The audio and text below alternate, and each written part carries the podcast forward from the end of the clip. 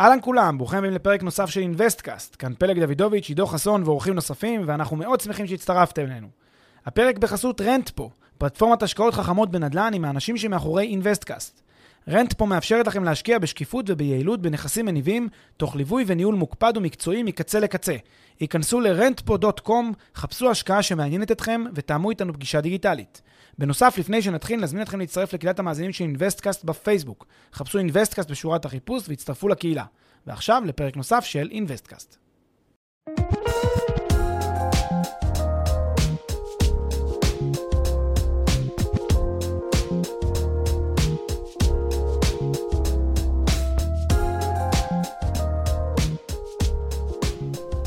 פלג, בוקר טוב. היי, עידו, מה שלומך? בסדר גמור, מה העניינים? מצוין. יופי, אז התכנסנו היום אה, לדבר על refinance, אה, ואני מניח שרוב המאזינים ששומעים אותנו יודעים לומר בגדול אה, שזהו איזה מין שיטה של מימון בדיעבד, או מימון מחדש, משהו כללי כזה. בואו רגע ננסה להמשיג בצורה סדורה, פשוטה, את המונח הזה, ואולי לפלח אותו לענפים השונים שלו. הגיע הזמן שנעשה פרק על refinance, אני חושב, כי זה תחום מאוד אה, חשוב בעולם ההשקעות, אה, גם בנדל"ן, גם לא בנדל"ן, בכלל בפרויקטים, גם מהכובע של אה, משקיע, גם מהכובע של יזם, אה, וזה תחום אה, כל כך גדול אה, בעולם הבנקאי, שהוא לא מקבל אה, מספיק תשומת לב כאן באינבסטקאסט, אז, אז הגיע הזמן להקדיש לו גם כן את היריעה. אה, כל הנושא של refinance זה שם... לא כל כך מדויק לכל אותן צורות של מימון אה, של נכסים קיימים. זאת אומרת, יש לי נכס קיים כלשהו, שההנחה שהנכס הזה כבר ברשותי, בבעלותי, ואז אני עושה איזשהו מימון. עכשיו, יכול להיות שעל הנכס הזה כבר רובץ רובץ שיעבוד כלשהו, כלומר כבר על הנכס זה קיים מימון ראשון ועכשיו אני מוסיף מימון נוסף, או שאני עושה מחזור של המימון הקיים, קצת משנה אותו, אה, משנה את התנאים שלו, פותח את הסכם ההלוואה מחדש, אז זה המצב שבו על הנכס כבר רובצת איזושהי משכנתה או רובץ איזשהו שיעבוד, איזשהו אה, מימון קודם בזמן, אבל יכול להיות גם נכס נקי. נקי ממימון, נקי משעבודים קודמים, נכס שקניתי אותו מה שנקרא בקאש, ועכשיו אני עושה לו איזשהו שיעבוד, איזשהו מימון אה, על חשבון הנכס הקיים, כשאני משעבד את הנכס הזה לטובת הגורם המלווה. זה מה שנכלל תחת ההגדרה הזאת, השם הלועזי הלא מוצלח של refinance, אה, וזה בעצם ככה... אני חושב שהמונח הכללי שמתאר את שני הסוגים שהרגע ציינו. אז, אז יפה, אז אתה אומר שיש שני ערוצים מרכזיים, אחד מחזור משכנתה שנועדה כן, בעצם להיטיב את אה, תנאי המימון הקיימים בדרך של אה, החלפת משכנתה קיימת במשכנתה חדשה, או לצורך העניין החלפה, לא חשוב. אה, או הערוץ השני, והיותר מעניין בעיניי, ואני חושב שגם בעיניך של refinance, אה, מימון בדרך של חילוץ הון עצמי. אז בואו בוא נרחיב את הדיון על חילוץ ההון העצמי, בואו נסביר אותו קצת יותר לעומק ונראה איך אנחנו כמשקיעים או כיזמים יכולים ליהנות ממנו.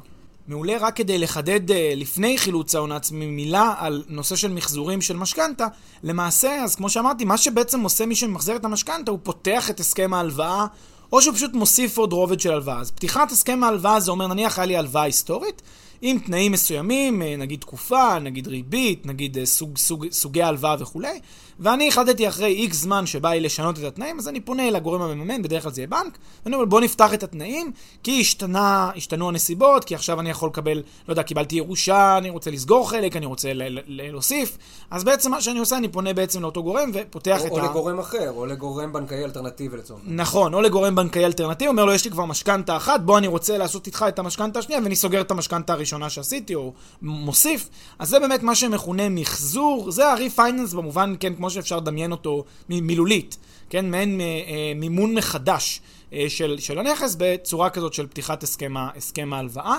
אני יכול גם, אם, לא, אם היה לי הלוואה ב, על, על היקף מסוים ואני עכשיו רוצה להעמיק את ההלוואה, כלומר להוסיף, לא חייב לפתוח את הסכם ההלוואה, אני יכול פשוט לקחת עוד הלוואה, כמו שאמרת, ללכת לגורם בנקאי אחר ולבקש עוד כסף. שני המצבים האלה הם מצבים שבהם יש לי הלוואה קיימת, הנכס כבר משועבד לטובת הגורם המלווה, ואני עושה איזושהי פעולה אה, נוספת בנכס. הסיפור של חילוץ הון עצמי הוא סיפור מעט שונה. או לפחות הוא מאוד שונה אה, ב- ברעיון שלו. הרעיון של חילוץ הון עצמי הוא שבעצם, בוא, בוא נגיד במקרה, כדי שזה יהיה פשוט, כי גם, גם פה יכול להיות מצב שבו כבר יש לי הלוואה, אני, אני גם תכף אציין את זה, על מימון של רובד יותר, אה, יותר גבוה, יותר אה, אה, מימון של מזנין למשל, חילוץ מזנין וכולי, אבל תכף נגיע לזה. בעיקרון, לצורך הדיון שלנו עכשיו, כשאני מדבר על אה, חילוץ הון עצמי, אני מדבר על עסקה שכאילו נכנסתי אליה ב cash. מה זה נכנסתי אליה ב cash? שמתי כסף שלי, בנכס הזה, זה לאו דווקא חייב להיות נכס נדל"ן, זה יכול להיות איזשהו מכונה, זה יכול להיות אה, מתקן סולארי, זה יכול להיות whatever, אני בעצם שמתי cash בנכס הזה, מסיבות כאלה ואחרות שתכף נדון בהן, ועכשיו אני רוצה לחלץ את הכסף, את הכסף ששמתי על ידי מהלך כזה של refinance, או על דרך מהלך של חילוץ הון עצמי. אז זה בעצם הרעיון, הכסף הזה, ההון שלי קבור, נניח בבלוקים, הוא תקוע שם בבלוקים, ואני רוצה לחלץ אה, אה, כמה שאני יכול מתוך הבלוקים מסיבות כאלה ואחרות שתכף נרחיב. ובאמת, אה, אז אחד, אני מניח שיש איזושהי מגבלה, אתה יודע, לכמה כסף אתה יכול לחלץ מהנכס הזה, בדיוק כמו ההיגיון של משכנתה, כן? כמו שאתה מקבל מראש 50 או 75 אחוז. אני מניח שיש גם פה איזשהן מגבלות, פעם אחת, ופעם שנייה, התחלת לגעת ב... אה, מימון, אה, כן, אה, רובד ש... גבוה יותר. מימון של רובד גבוה יותר, אז בואו בוא נחבר כבר את הדיון על שני הדברים האלה יחד. אז לגבי הראשון, אתה צודק, יש בהחלט מגבלות על, ה, על החילוץ, כי באמת זה דומה, כי אם אני עושה חילוץ, אני בעצם עושה פה איזשהו מינוף, כן? אני עושה פה איזשהו לקיחת הלוואה ומשכון של הנכס הקיים, לכן, אז אפילו אם, אני, אפילו אם קניתי אותו לכתחילה בקאש, עכשיו כשאני רוצה לקחת uh, משכנתה על הנכס הזה, אם זה נכס נדל"ן, אז חלות עליי המגבלות שחלות על משכנתה, לפעמים אפילו זה מגבלות מחמירות יותר, uh, אז חלות עליי מגבלות ואני לא יכול למנף עד הסוף. Uh, כי אלה בעצם המגבלות בדרך כלל של בנקים מרכזיים, ואנחנו מכירים את המגבלות בארץ. אז זה באמת המצב הראשון. לגבי המימון של הרובד הגבוה, זו סיטואציה שבה בכל זאת מינפתי גם בכניסה לנכס. מה זה אומר? נניח מלכתחילה קניתי אה, נכס ב-75% מימון מבנק, והבנק אמר לי בתנאי המימון, שמע, אתה חייב להעמיד 25% הון עצמי. כן, למה הוא עושה את זה? הוא רוצה, מה? הוא רוצה שאני אהיה עם רגליים בבוץ, נכון? מכירים את הביטוי הזה? זה, אני לא אכנס לזה עכשיו, אבל אני, אני רוצה להגיד שזו שגיאה כלכלית ופיננסית של הבנקאי, כשהוא דורש ממני 25% רגליים בבוץ, זו שגיאה כלכלית ופיננסית, כי הוא למעשה מפספס משהו מאוד מאוד אינהרנטי כאן, שהוא לא שם לב אליו, ולכן אה, זה, מי שירצה אני אשמח להרחיב על זה ולהסביר את הדרך המעניינת שאפשר ככה להתגבר על הדרישה הזאת של ה-25% אה, הון עצמי שצריך להביא בעצמך, כי זה בעיניי די, די אה, לא מדויק, או די לא, די לא עולה בקנה אחד. יש טריק מאוד מצחיק ומשעשע שאפשר לעשות כאן, אז לפנות באינבסטקאסט, לשאול בפורום, ואני אשמח להרחיב על זה, לא רוצה להיכנס לזה כאן. אבל בעיקרון, אה, הדרישה של הבנק תמיד תהיה, טוב, תביא 25% הון עצמי, ואת ה-75% אני אביא לך. עכשיו, מה קורה במצב כזה? אתה אומר, טוב, אני אשים 25 עכשיו, 25% עכשיו, אבל אה, לימים, כאשר הנכס הזה, לא יודע מה, יעברו כמה חודשים, שנים, אני ארצה חזרה את אותם 25%. אז אני יכול לעשות חילוצים של ההון העצמי. כאן זה סוג מסוים של חילוץ הון עצמי בתנאים מסוימים. עכשיו אתה יכול להעלות את השאלה, כן, אבל מה אם במצב הזה, הרי אתה כפוף להוראות הבנק המרכזי, שאומר, שאומרות שבעצם אי אפשר למנף 100% משווי הנכס. איך תחלץ את אותם 25%?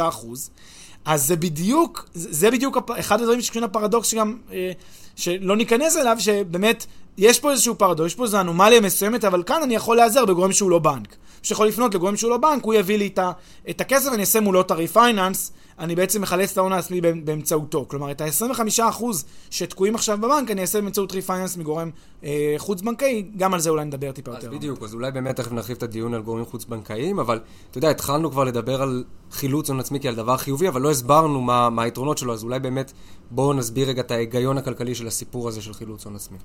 למעשה, אה, חילוץ הון עצמי אה, וריפייננסים זה פשוט עוד פעם משכנתה. זה משכנתה שהמשמעות של משכנתה זה מינוף, זה בעצם אה, אני לוקח כסף זול ומשקיע אותו באפיק שמניב לי תשואה גבוהה יותר. זה למעשה המהות של מינוף. וכמו שיש יתרונות למינוף ולגישות ה-OPM, שוב, יש לזה גם חסרונות, ולא תמיד מינוף זה טוב, ואנחנו תכף נסביר שכרגיל, כמו שאנחנו אומרים, כל דבר לגופו ולא אוטומטית להגיד מינוף מינוף ו-OPM OPM. יש לזה יתרונות, יש לזה גם חסרונות, וצריך לדעת את שניהם. אבל כעיקרון, היתרונות שיש למינוף הם היתרונות שאנחנו מכירים, שאנחנו בעצם יכולים היום אה, לקחת כסף אה, יחסית זול, ולהשקיע את, ה, את הכסף שקיבלנו באפיקים שהם יותר מתגמלים.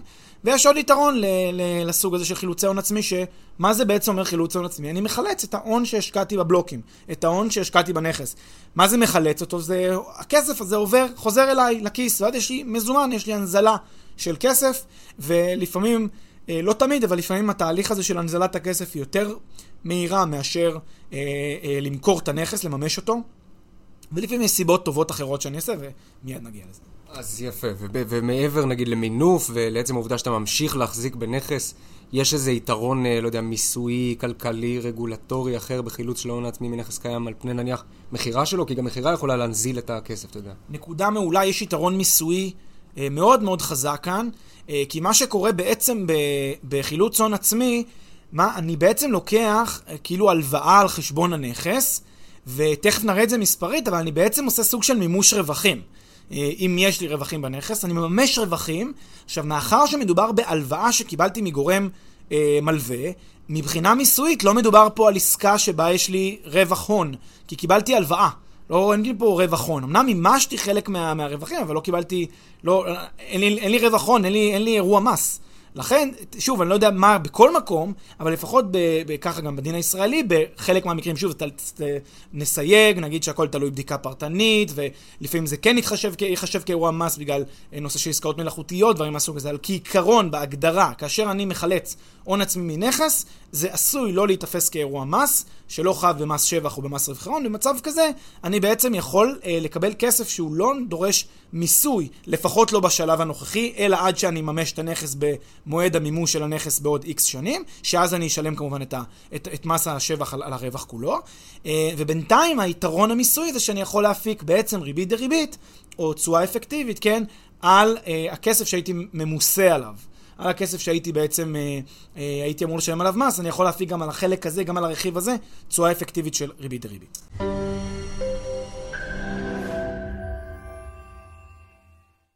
לפני שנמשיך, כמה שניות מזמנכם. הפרק בחסות רנטפו, פלטפורמת השקעות חכמות בנדל"ן עם האנשים שמאחורי אינוויסטקאסט. רנטפו מאפשרת לכם להשקיע בשקיפות וביעילות בנכסים מניבים, תוך ליווי וניהול מוקפד ומקצועי מקצה לקצה. היכנסו ל-rentpo.com, חפשו השקעה שמעניינת אתכם ותאמו איתנו פגישה דיגיטלית.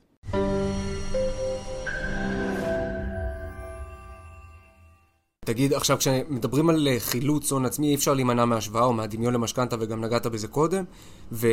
אם יש דמיון כל כך גדול למשכנתה ברמה המהותית וביתרונות שלו, אז למה שאני אלך על ריפייננס ולא פשוט אקח משכנתה מלכתחילה? למה לעשות את התהליך הזה עקום או בדיעבד או אתה יודע? זאת שאלה מצוינת ובוא נתעכב עליה טיפה, על ההבחנה בין משכנתה מלכתחילה לבין משכנתה בדיעבד.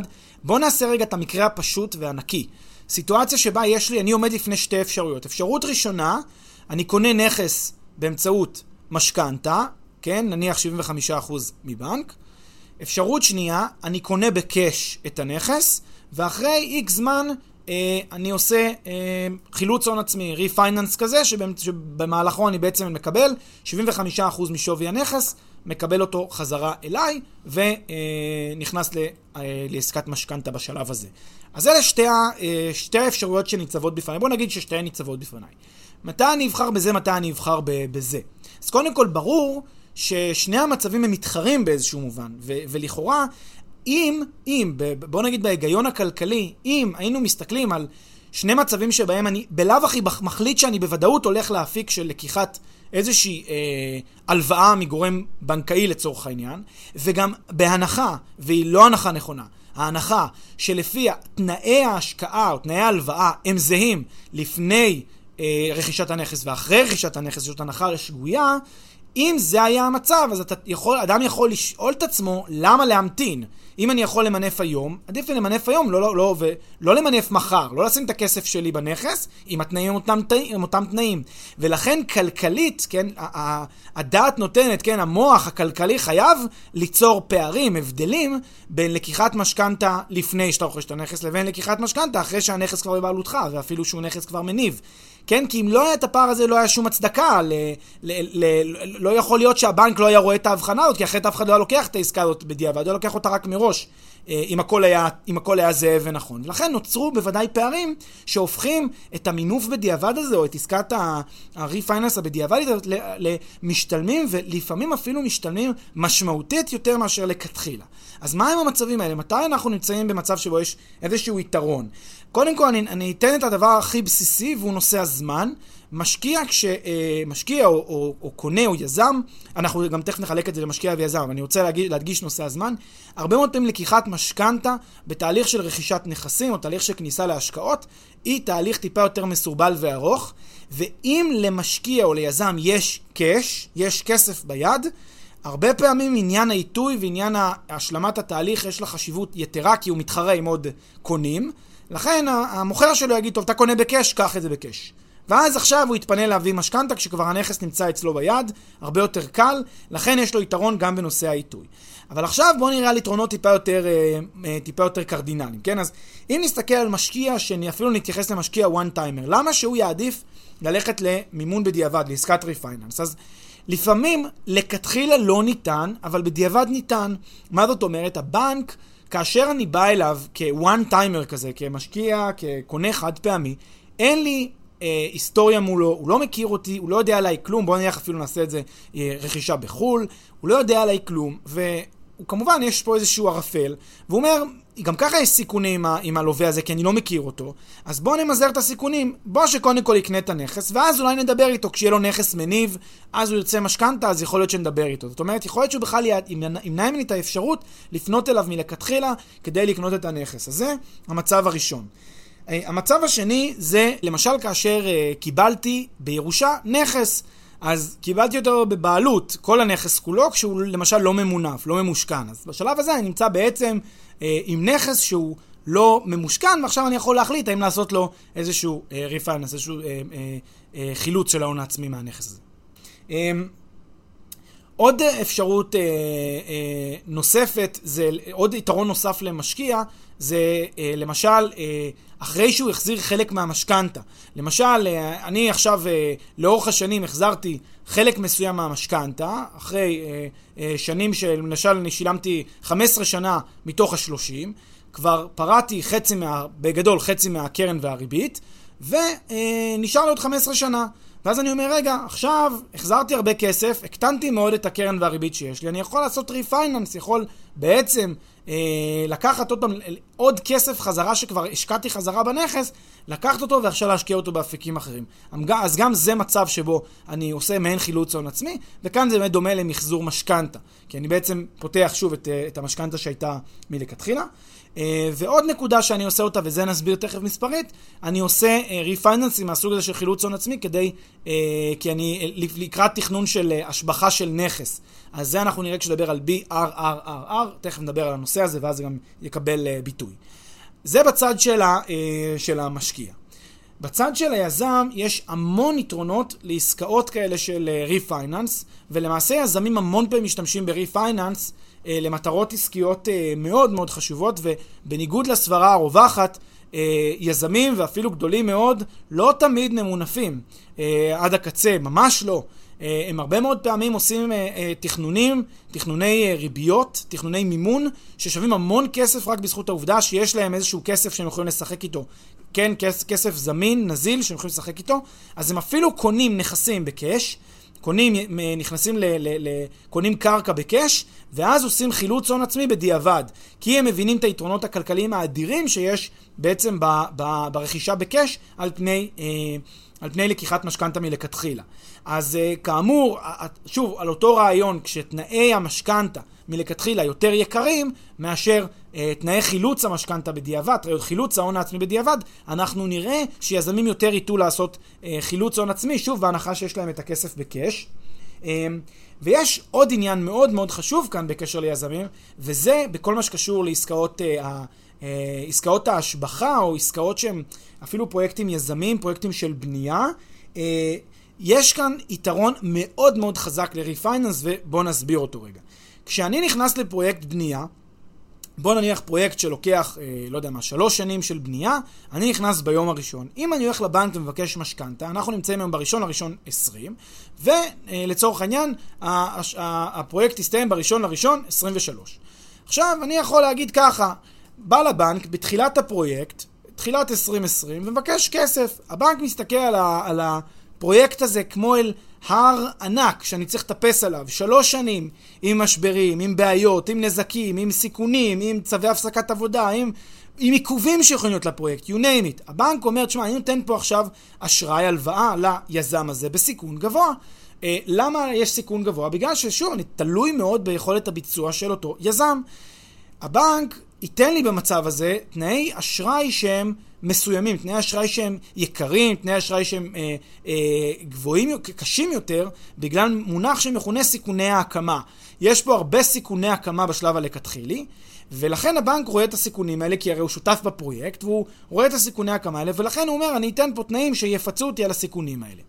עכשיו דמיינו שאתם לא באים לבנק בראשון לראשון 20, אתם באים לבנק בראשון לראשון 23. סיימתם את הפרויקט, הפרויקט נבנה, מחר בבוקר סוחר מתחיל לשלם לכם דמי שכירות, עכשיו אתם באים לבנק, איך פתאום אתם נכנסים לסניף? פתאום שוקולדים, זרים, פתאום אתם מקבלים אה, שמפניה. למה זה ככה? למה פתאום השתנה כל הטון? כי אתם באים לבנק אחרי שהשלמתם את הבנייה. הראיתם שכל הסיכוני הקמה מאחוריכם, השלמתם את החלק הארי, את ההשקעה העיקרית שלכם בדבר הזה, הראיתם שאתם יודעים לעשות את זה כמו שצריך. עכשיו בואו נדבר על, על, על לקחת אה, משכנתה, לשעבד את הדבר הזה. במקרה הזה הבנק ייתן לכם תנאים משופרים משמעותית. למה? בגלל שצלחתם את מימד ההשבחה, צלחתם את סיכוני ההקמה. לכן הבנק ייתן לכם ריבית בתנא, בתנאים הרבה יותר טובים בצורה משמעותית, שבעצם אה, אה, הבנק לא נושא עכשיו באותם סיכונים שהוא נשא בדיעבד, אה, שהוא, שהוא, שהוא היה נושא בהם מלכתחילה, ולכן אתם מקבלים פה איזשהם, איזשהם יתרונות. וזה גם מתכתב הרבה פעמים גם עם כושר ההחזר, כן? מה שנקרא, אה, באופן מקביל לסיכוני ההקמה שלכם, כשאתם באים בראשון לראשון 20 אה, ומבקשים מהבנק משכנתה, הוא אומר, כושר ההחזר שלכם יתברר.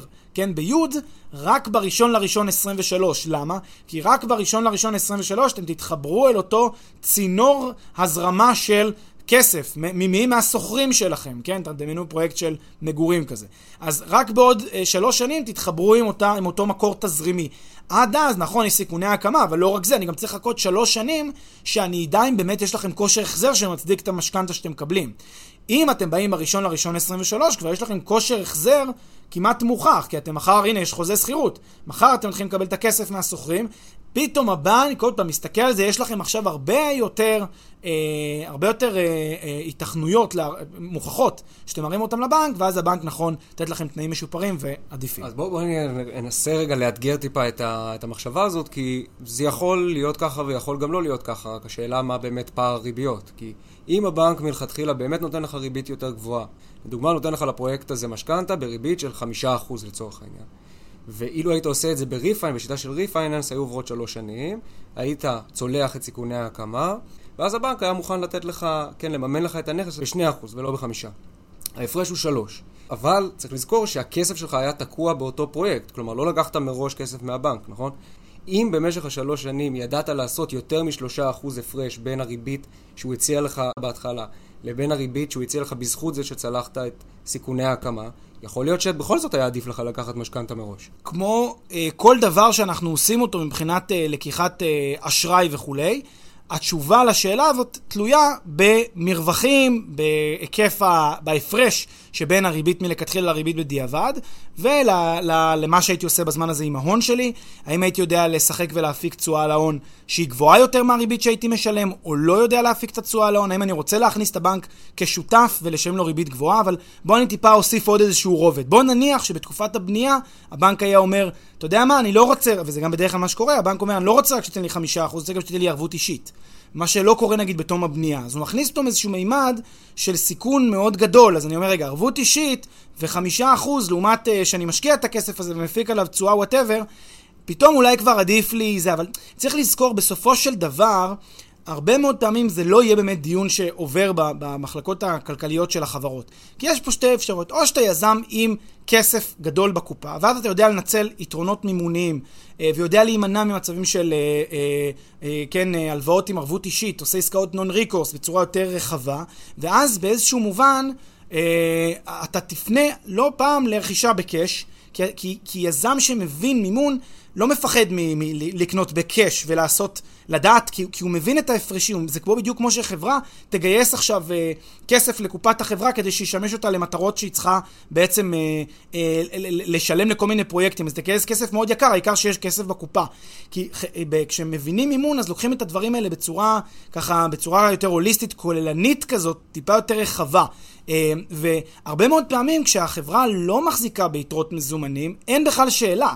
אז זה מה שבדרך כלל קורה. החברה כפויה ללכת להפיק של משכנתה מלכתחילה, בגלל שאין לה כסף, והיא רוצה להיכנס למיזם הזה. כן, קח דוגמה לקרקע. שאתה יזם, אתה רואה קרקע מאוד מאוד אטרקטיבית, אבל הקרקע עולה עשרה מיליון דולר, וכל מה שיש לך זה שניים וחצי מיליון דולר. אז אין לך יכולת לקנות את הקרקע, אבל אתה רואה פה אה, ערים וגבעות שאתה יכול לעשות בפרויקט הזה.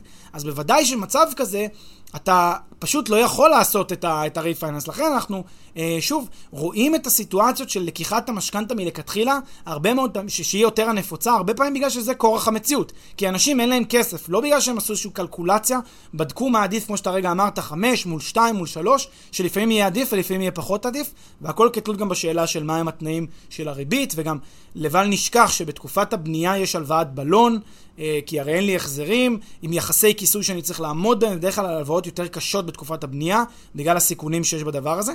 לכן יש כאן באמת, אה, אה, אין כאן תשובה חד משמעית בשאלה מה עדיף, אבל הרבה פעמים אנחנו רואים שזה, ה, שזה ה, האלטרנטיבות, אבל עוד נקודה קטנה ברשותך זה שהרבה פעמים, ותכף נראה את זה מודל של BRRR, שזה סיטואציה ספציפית שמאוד מאפיינת את הסוג הזה של עסקאות ריפייננס. הרבה פעמים השאלה היא מה היה קודם. כלומר, האם קודם היה לך כסף, ואז, אה, אה, האם היה לך קודם נכס, ואז שעבדת אותו כדי לממן את הנכס הבא, או האם אתה נמצא לפני רכישת הנכס הראשון? כי זו שאלה אחרת. דמיין שיש לך נכס בבעלותך, ועכשיו אתה יכול לעשות שתי פעולות. או לקנות נכס נוסף עם משכנתה על הנכס הנוסף, החדש. משכנתה שאתה לוקח על הנכס החדש, נניח זה נכס גם בבנייה, שיש לך שנתיים שאתה צריך לחכות לו. לחילופין, אתה יכול את הנכס הקיים שיש לך, אותו לשעבד, נניח הוא לא ממושכן, אותו אתה משעבד כדי לקנות את הנכס שאתה מעוניין לקנות בו עכשיו. מה עדיף? אני חושב שרוב האנשים אינטואיטיבית יגידו, בוודאי שאת הנכס שיש לך אותו היום, כדאי לשעבד אותו. כי אתה משעבד את הנכס שיש לך היום כדי לקנות את הנכס הבא, אז התנאים שיש לך הם תנאים הרבה יותר טובים מאשר הנכס הבא, כי הוא עוד לא מוכן. ייקח לו עוד שנתיים, שלוש עוד שיגיע אליך. זהו, זה באמת השאלה, אם הוא מוכן או לא מוכן. אם הוא לא מוכן, אז נכנס האלמנט של הריבית בלון. בדיוק, אז זה, זה בדיוק המקרים שבהם עושים את הבדיקה, את הבחינה הזאת, הקלקולציה. אה, כל זמן שיש לך את הפררוגטיבה להחליט, אתה תראה הרבה מאוד יזמים, אה, קטנים, קטנים כגדולים, שיבחרו ככה ויבחרו אחרת. וכרגיל, כמו שאנחנו רואים תמיד, אין אף פעם בעניינים גם של מימון, מימון, מיסוי, כל דברים שמתחילים במי, אין אה, אף פעם תשובה חד משמעית בשאלה מה עדיף, כל המקרה הוא לגופו ולא להאמין לסיסמאות. יפה, עכשיו התחלת כבר, הזכרת את המודל של ה-BRRR, כמה אמרתי? ארבע? ארבע. אז בואו בוא באמת ניתן כמה דוגמאות לפרקטיקות, אה, אתה יודע, מקובלות שממחישות את ה... כל המקרים השונים בעצם שהזכרנו עכשיו. יפה, אז לפני ה-BRRR, אה, ש... ניקח דוגמה שהיא אה, ממש מה, מה, מהמציאות, ממש חיי היום. כשבאים לקנות נכס, כשהבנק מסרב, אנחנו מכירים את זה בהרבה מקומות שאנחנו פעילים, באים לקנות נכס, הבנק מסרב לתת משכנתה לקונה בגלל 1, 2, 3, 4, בין אם זה בגלל שהוא משקיע זר, בין אם זה בגלל שהוא לא עומד ב, אה, בדרישות ה-compliance department, בין אם כל מיני סיבות. הבנק לא נותן משכנתה. אה, לא נסתם הגולל בפני, הגולל, הגולל לפני הקונה, הוא יכול בעצם בדיעבד הוא, הוא צריך לקנות בקאש, כי אין לו, אין לו כסף כרגע. הוא יכול לעשות כל מיני אה, דרכים אחרות להשיג את הכסף, למשל הלוואה מדוד, או ללכת ל... או לעשות שיעבוד על חשבון קרן השתלמות, דברים מהסוג הזה, זה גם כל הדברים האלה כמו שאנחנו תמיד אומרים, אומרים אותם, אבל אה, באיזה מובן לא, נגמרת, לא נגמר הסיפור, כי הוא תמיד יכול אחרי שנה, שנתיים שהנכס בבעלותו, ללכת ולבקש refinance, והרבה פעמים הנכונות של הבנקים לתת refinance בשלב הזה תהיה הרבה יותר גבוהה מאשר מלכתחילה כשהם סירבו. אה, ואנחנו רואים את זה מוכח לנגד העיניים. אבל דוגמה טיפוסית נוספת, זה באמת אותן עסקאות של BRRRR. מה זה BRRRR? זה עסקאות של אה, בעצם... מודל אמריקאי, כי כמובן הכל מתחיל בארצות הברית, מודל של, אה, אבל הוא מאוד אינטואיטיבי. מה קורה בו? אני עושה buy, שזה ה-B, ואז אני עושה 4R, שזה Rehab, Rent, Refinance ו-Repeat. מה זה בעצם אומר? אני עושה שיפוץ של הנכס, בראש ובראשונה אחרי שאני קונה אותו, עסקת פליפ מה שנקרא. אני משכיר את הנכס לשוכר שמתחיל לשלם לי דמי שכירות. פה נכנס שלב ה refinance, ואני עושה repeat, חוזר על התהליך. כשמה הרעיון של המודל הזה?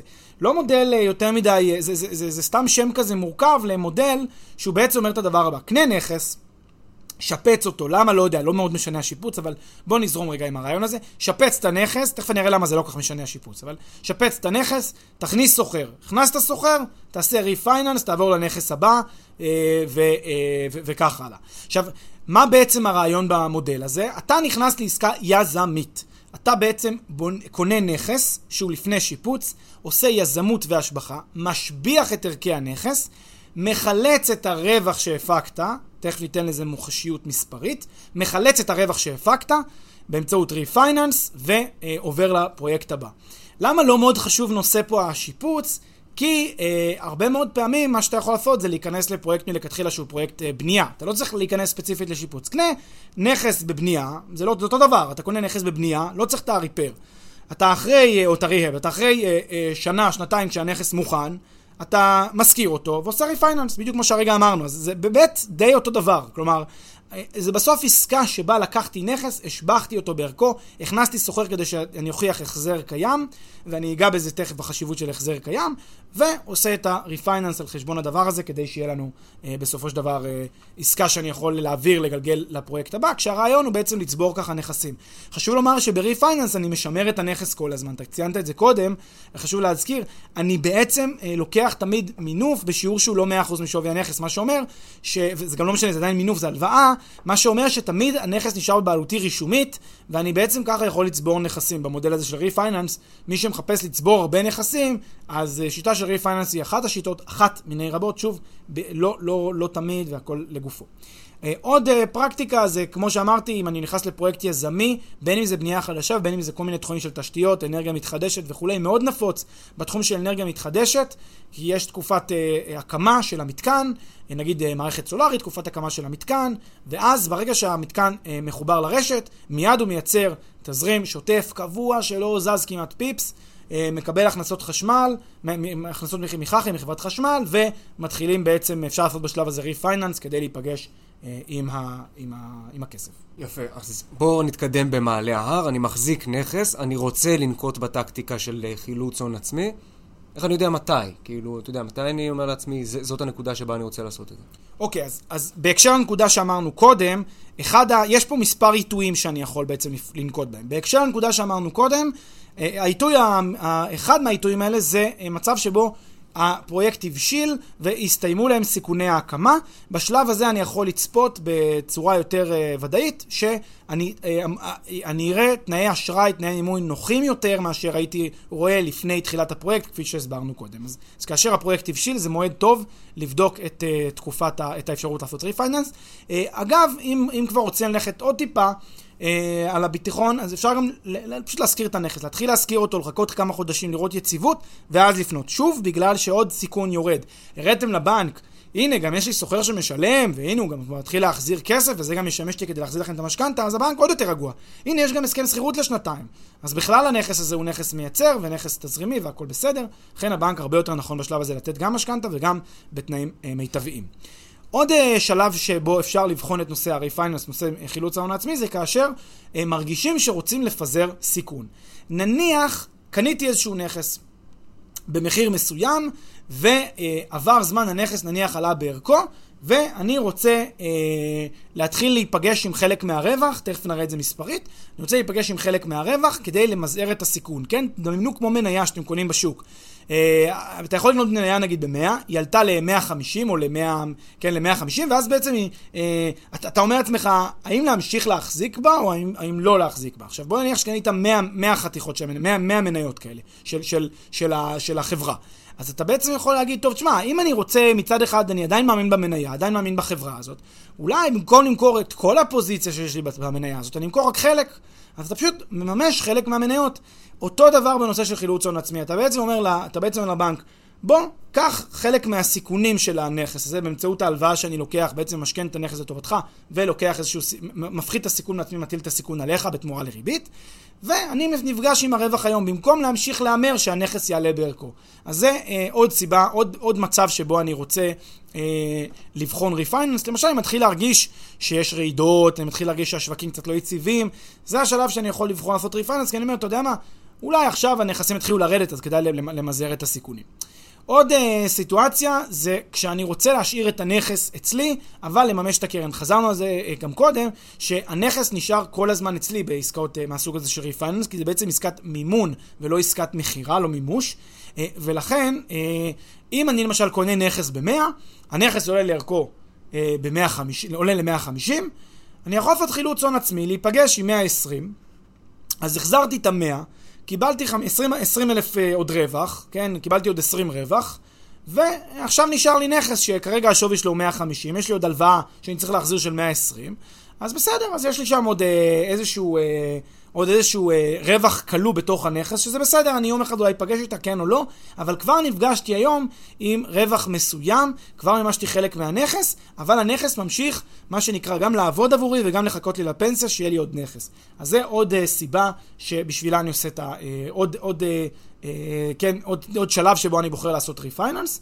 והדבר הכי חשוב בנושא של שלבים, אה, השלב שבו אני צריך לעשות refinance הוא תמיד תמיד לזכור את הכלל הכפול כשאנחנו מזכירים אותו, שכל פעם כשאני אה, בוחן לעשות מינוף מכל צורה שהיא, בין אם זה לפני רכישת הנכס, בין אם זה refinance בדיעבד, אני צריך את, את הכלל הכפול של אחד, תשואת ההשקעה שלי באלטרנטיבה עולה על הריבית שאני צריך לשלם לגורם הבנקאי או לגורם שאני לוקח ממנו את ה refinance, ושתיים, שאני עומד בהחזר ההתחייבויות בצורה, כן, רב-שנתית, כי זה הלוואה בתנאי משכנתה להרבה שנים, לבדוק רב-שנתית על בסיס תקציב, ניהול כסף, כמו שאנחנו מדברים הרבה פעמים, לעשות תקציב, לוודא שאני יכול לעמוד בזה, לא לקחת התחייבויות שאני לא עומד בהן. וזאת אמירה כללית שרלוונטית ונכונה, אתה יודע, בכל אחד מהעיתויים אה, השונים, זה מין איזה תנאי מצטבר כזה והכרחי. אה, יפה. אז אנחנו, אתה יודע, מדברים פה לאורך כל הדיון על... ריפייננס בהקשר של שני שחקנים קבועים, אני כלווה והבנק כמלווה וכמובן הנכס. אה, זה תמיד המצב או שיש שחקנים נוספים אחרים שיכולים אה, להיכנס לצורך העניין בנעליים של הבנק? אז באמת ריפייננסים אה, זה לא נחלתם רק של בנקים. מי שעוד עושה את הנושא של חילוץ הון עצמי זה כמובן גם גופי אשראי חוץ-בנקאי, גם גופים סמי מוסדיים, גם גופים אפילו פרטיים. אמ, שפשוט אני יכול לפנות אליהם ולהגיד להם, תן לי, אה, תחלץ לי את ההון העצמי, כמו שאמרנו באחת הדוגמאות בתחילת, בתחילת הפרק, מה שנתנו את זה כדוגמה, והסברנו בדיוק אה, שגורם חוץ-בנקאי יכול למצוא בזה גם יתרון, הוא נותן אה, הלוואה בריבית שלפעמים טובה, השקעה, מבחינתו זה השקעה, והוא עושה השקעה בריבית טובה, ויש לו נכס שמשמש כבטוחה, בדרך כלל זה ישמש כשעבוד שני בשלב הזה, אם זה חוץ-בנקאי, אם זה אחרי הבנק, אבל זה בהחלט אפשרות שקיימת. אבל בוא ניתן לך עוד מודל מאוד מעניין ככה שאפשר... אפשר לחשוב עליו כאל מודל של ריפייננס מהסוג הזה. בוא נניח שאני אומר, תשמע, לי יש נכס, והנכס הזה, אה, בוא ניתן דוגמה ישר מספרית. הנכס שווה נגיד 100 אלף דולר, והוא משקף תשואה של 4%. כלומר, 4,000 דולר רווח אה, שנתי. בסדר? אז יש לי 4%, אני מדבר פה על cap, לצורך העניין את זה פשוט, אז הוא משקף לי תשואה של 4% cap שנתי. עכשיו, אני אה, בא, אני בא ל, ל, ל, לחבר, ש, שמחפש היום השקעות. אם, היה, אם הייתי מוכר לו את הנכס היום ב-100, אז הוא היה רואה, טוב, תשואה של 4% לא מעניין, נכון? כי מה, מה אני אעשה בשביל 4%? זה לא כזה אטרקטיבי לי, אני לא רוצה את התשואה הזאת. שוב, בוא נניח שלא צפויה עליית ערך, בוא נניח שהשוק די עומד במקום, ואז יש לו רק את תשואת הקאפ, שהיא בעצם, במקרה הזה היא ה-IRR, 4%, לא מתאים לו, הוא לא רוצה להחזיק בנכס בשביל 4%. אז הוא אומר, בוא נעשה את העסקה הבאה. אני דווקא, לעומתך, חושב שהנכס כן יעלה בערכו, וגם אם לא היום, אולי בעוד כמה שנים, 10 שנים, 15 שנה, מה אכפת לי? אני עושה איתך את ההסכם הבא, וההסכם הזה ניתן לניתוק, לניתוק מתי שאתה רוצה. אה, אתה משלם לי היום לא 100 אלף דולר כמו שווי הנכס, אתה משלם לי היום 75 אלף דולר למשל. כן? 75 אלף דולר משקף שלושת רבעי משווי הנכס. אתה משקף לי, אתה משלם לי את זה, ואתה בעצם נותן לי במובן הזה סוג של הלוואה. כשאני מחזיר לך מה הריבית, מהי הריבית של ההלוואה שאני מחזיר לך? את כל דמי השכירות, את כל הרווחים שיש לי בנכס. את כל ה-4,000.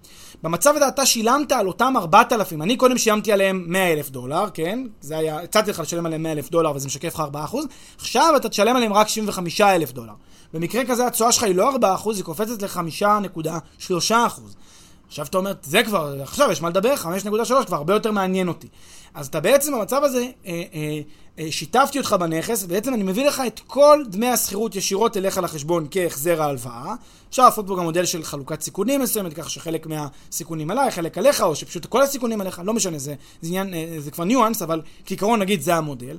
אם יש עליות ערך, את כל עליות ערך אני מרוויח, אם יש ירידות ערך, את כל ירידות ערך אני מפסיד, אבל אתה בכל מקרה מקבל את אותה תשואה אה, אה, של ה-5.3, כי אתה מקבל תמיד 4,000 דולר אה, לחודש, ומתי שאתה רוצה, או שאני רוצה, מנתקים את העסקה. אני מחזיר לך פשוט 75,000 דולר, ובזה זה נגמר.